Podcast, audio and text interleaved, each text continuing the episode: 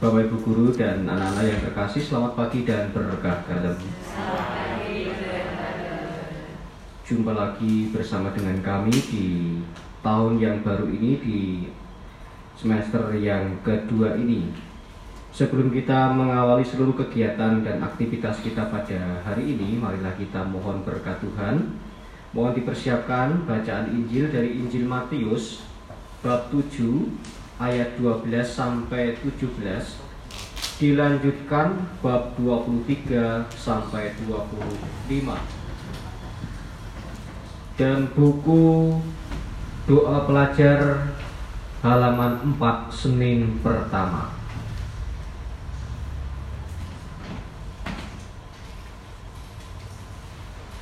Allah adalah kasih dalam nama Bapa dan Putra dan Roh Kudus. Amin.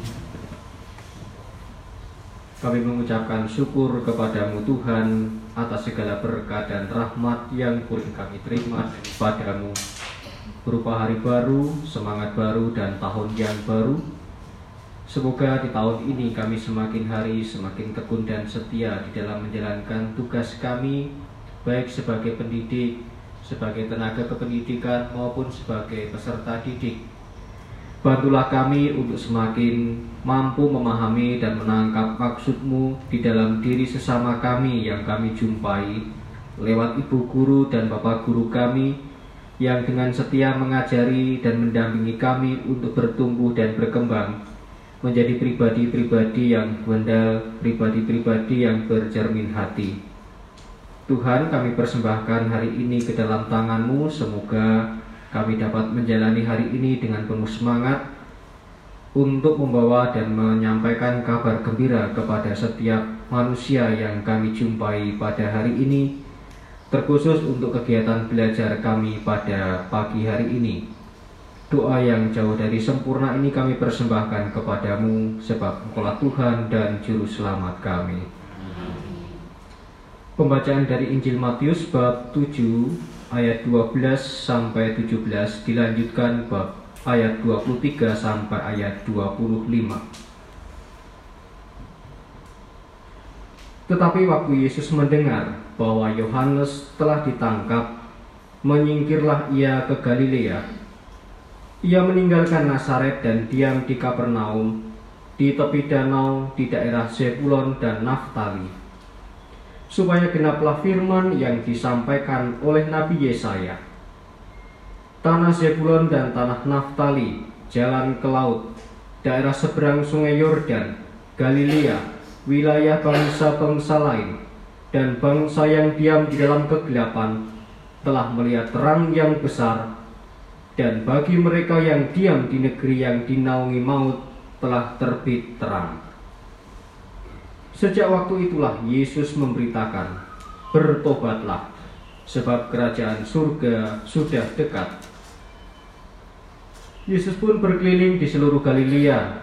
Ia mengajar dari dalam rumah-rumah ibadat dan memberitakan Injil kerajaan Allah serta melenyapkan segala penyakit dan kelemahan di antara bangsa itu. Maka tersiarlah berita tentang dia di seluruh Syria dan dibawalah kepadanya semua orang yang buruk keadaannya, yang menderita pelbagai penyakit dan sengsara, yang kerasukan, yang sakit ayan, dan yang lumpuh. Lalu Yesus menyembuhkan mereka. Maka orang banyak berbondong-bondong mengikuti dia. Mereka datang dari Galilea dan dari Dekapolis, dari Yerusalem dan dari Yudea, dan dari seberang Yordan. Demikianlah Injil Tuhan.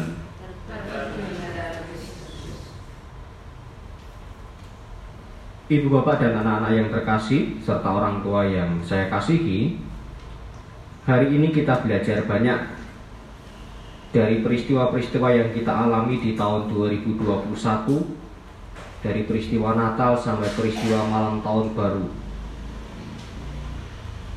kemarin di malam tahun baru itu biasanya kita melihat gegap gempita terang benderang lampu kembang api menyala tetapi berbeda. Gelap. Alun-alun lampunya dimatikan, tempat-tempat keramaian dibubarkan.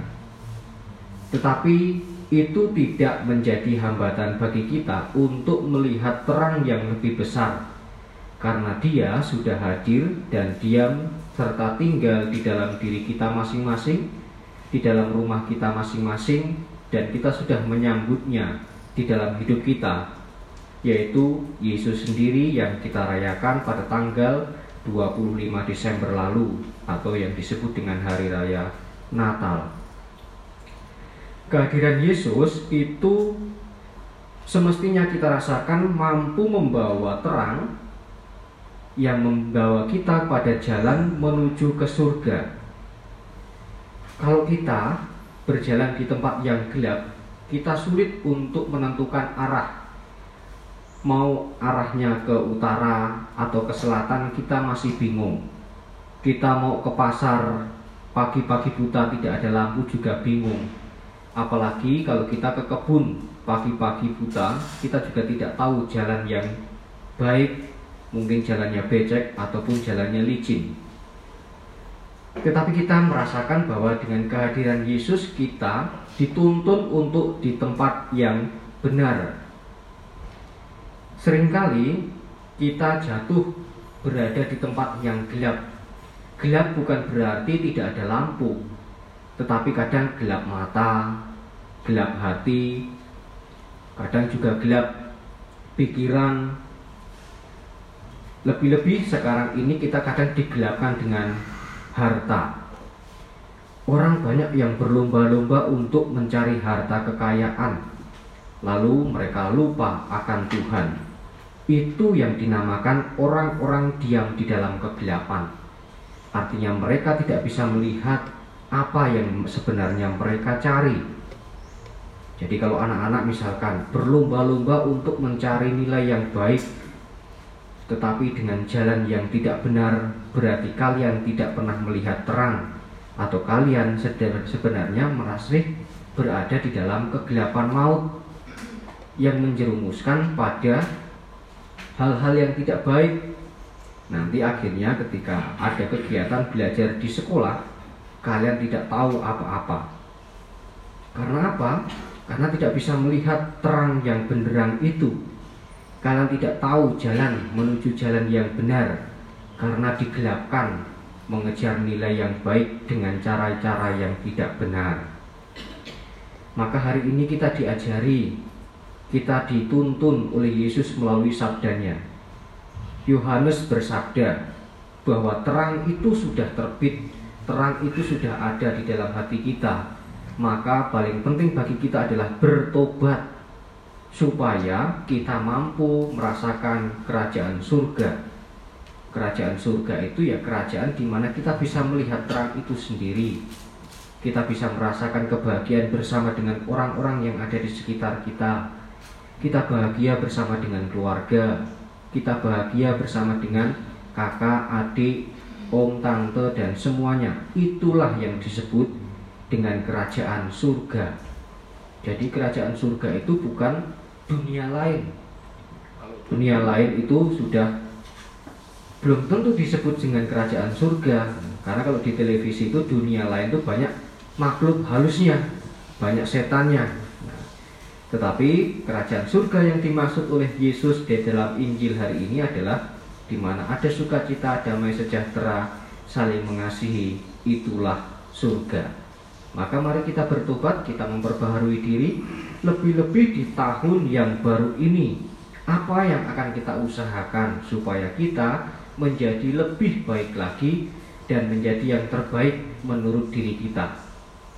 Kita berikan yang terbaik itu untuk keluarga, untuk diri sendiri, lebih-lebih untuk Tuhan yang kita kasihi.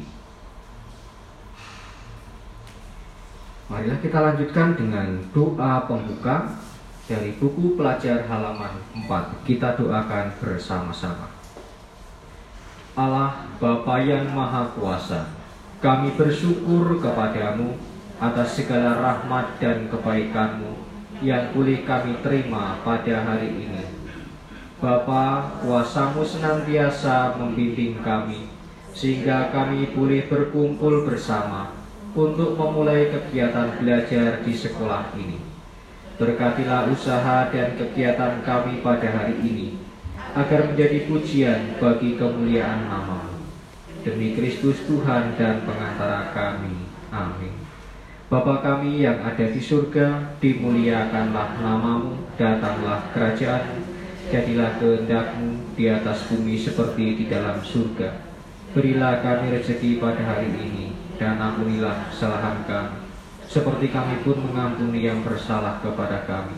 Dan janganlah masukkan kami dalam pencobaan, tapi bebaskanlah kami dari yang jahat.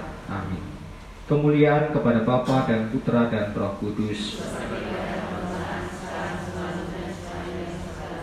Terpujilah namamu Yesus, Maria dan Santo Yosef. Santo Bernardus. Dalam nama Bapa dan Putra dan Roh Kudus. Amin.